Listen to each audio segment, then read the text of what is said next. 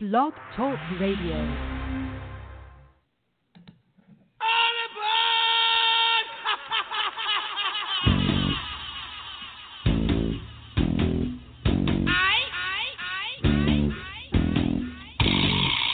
welcome to NCMMA Radio.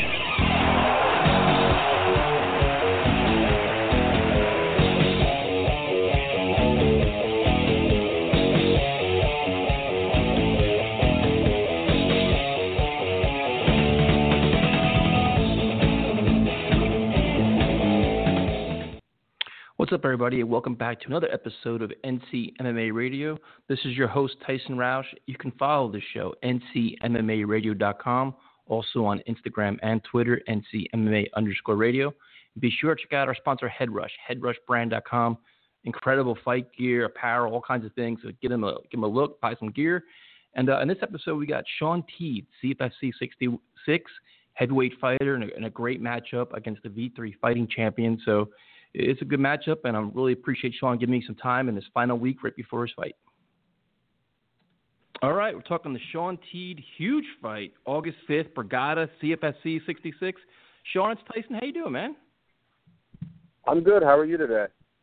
I'm doing great, man. And this fight is it's an exciting fight, man. But I guess the first question I have for you is, what is it like when uh, when you get an opponent on short notice? Do you change your camp at all, or how do you handle that? I'm uh, not really. I uh I think every single one of my fights but one have been opponent changes, you know, once or twice. You know, for my second pro fight, I had an opponent change three times the week of.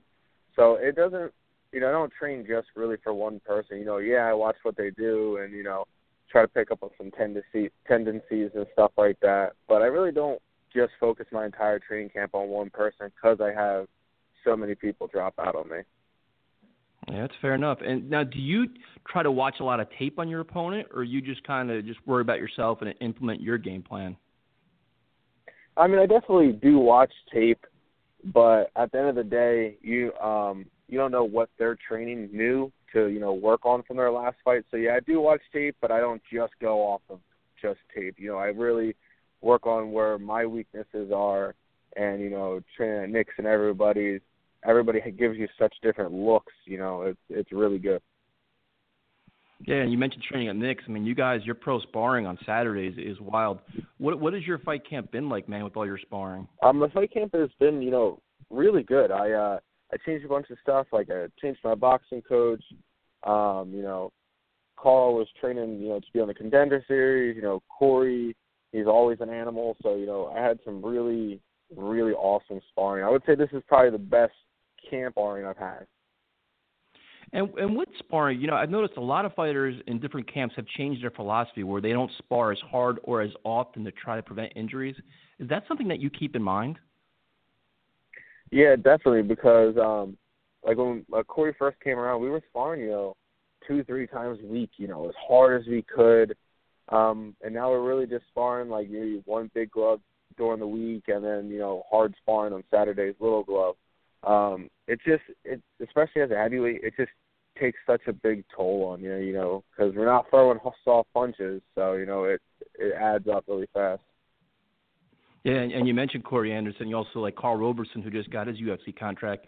What is it like, you know, training with those guys, man? Like, man, that Iron Army is loaded with talent, and and you're going with some of the best in the world, man. So, what is it like training with these guys?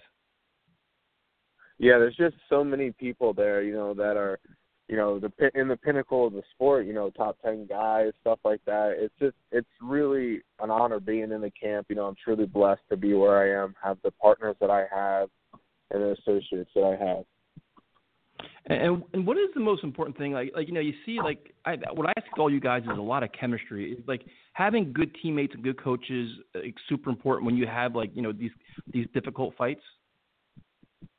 Yeah you know it's just you know being able to talk you know, honestly, to your, uh, you know, coaches and stuff like that. You know, they've been in hard fights. They've been in tough, you know, positions. You know, overcome overcome some of them.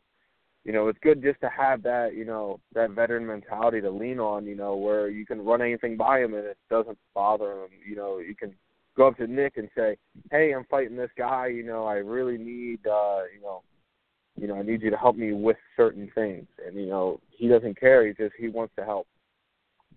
Yeah, it's impressive, man. Like I said, even what you, all these guys, you know, it seems like when students come by or young fighters come by, you guys are all willing to help and you help each other. And after a hard sparring session, Corey's sitting there helping. It's just crazy to watch.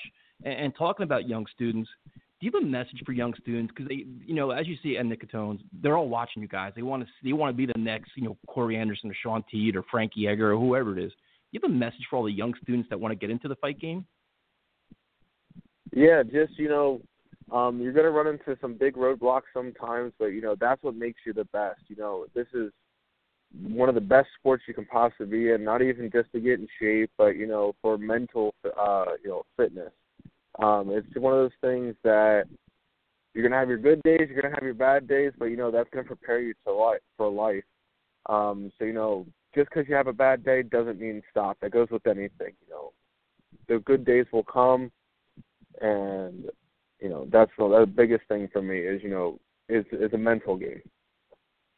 that's a it's an excellent message, man. And and what is your take on the whole Mayweather McGregor thing, man? It's it's making headlines everywhere. Some guys are calling the money grab. Some guys think Conor may be able to get a punch or two off. What's your take on this? I've had this conversation with a lot of um, you know, at my boxing gym and stuff like that. They're always asking me. I honestly think that, you know, he's he's going to be the most dangerous in the first four rounds. Conor is is because he's a big question mark. You don't really know what he's doing. You know, he has such an unorthodox style. He's a southpaw, but um, you know, I I honestly I only give him a puncher's chance in the first four. After that, I think he's not going to be used to going 12 rounds and stuff like that because you know I have seen in fights where it has gone longer. He has gotten tired. So you know, I think he only has a puncher's chance in the first four, or else Floyd will win. Yeah, and I, I give him credit for getting this far, man. Just to, he's going to make hundreds of millions of dollars based on his marketing and his his mouth. So I think, hey, more power to him at this point. And, and transitioning back over to your fight, you know, big fight August 5th against the Shrugmaster, I guess he calls himself. He's a V3 fighting champion. What is your take on this matchup, man? How do you, how do you see this going down? Um, I think it's a really good matchup for me. You know, it's that uh, wrestler versus jiu-jitsu guy. You know, he uh, he thinks he has something really, really good for me. I actually don't think that you know it's anything that I can't really handle. You know, I'm dealing with you know Corey, a bunch of different you know high caliber wrestling guys all the time, and he's used to versing you know really like heavier, out of shape uh, you know strikers. So I think it plays perfectly into my wheelhouse. You know, he thinks he has a great game plan for me. You know, I hope he comes ready to fight. Yeah, it's an it's an exciting matchup, and and, and as you mentioned your division a lot, are there fighters that you like to watch that you try to learn things from? Um, I really I watch every division, not even just my division. You know, because some people you know are just fantastic athletes to watch. You know, I don't you know, I watch boxing, I watch everything. I don't just focus on just my weight class. Okay, that's fair enough. And like you said, you get, especially on Saturdays, Ben, you can watch whoever you want there. There's a ridiculous amount of talent there. And I, I guess one of my, my final questions for you is, you know, do you have a message for you know, like your your friends, your your fans, your family, and everything else? Yeah, just you know, thank you for the support over all the years. You know, I'm coming off, coming off a big loss. You know, I have more support now than anything. You know, it's that's the stuff that really means so much to me. And you know, the amount of people that are you know coming out to support. I have a lot of people coming to the fight. You know, a lot of people that can't make it to the fight are buying shirts and stuff. You know, that stuff means so much to me. I want to thank everybody for that. Well, Shawn, first of all, thank you for your time, man. I know you wrapped up your camp and you're busy as hell, so I definitely appreciate that. And on behalf of Nick and myself, man, best of luck. I love watching you train. I love watching you fight, man. So I can't wait for August 5th. Thank you, man. It's been an honor. Thank you for having me. Awesome, man. Good luck. Thank you. All right, that was Shawn Teed, and like I said, big fight, CFFC 66. I can't wait for this one, man. These guys, you know, it's it's a good matchup. You know, the, the Shrugmaster is a champion for V3 fights, but we'll see what happens. So as always, you can follow this show, ncmmaradio.com. Check out our sponsor, Headrush at headrushbrands.com, and we'll talk to you next time.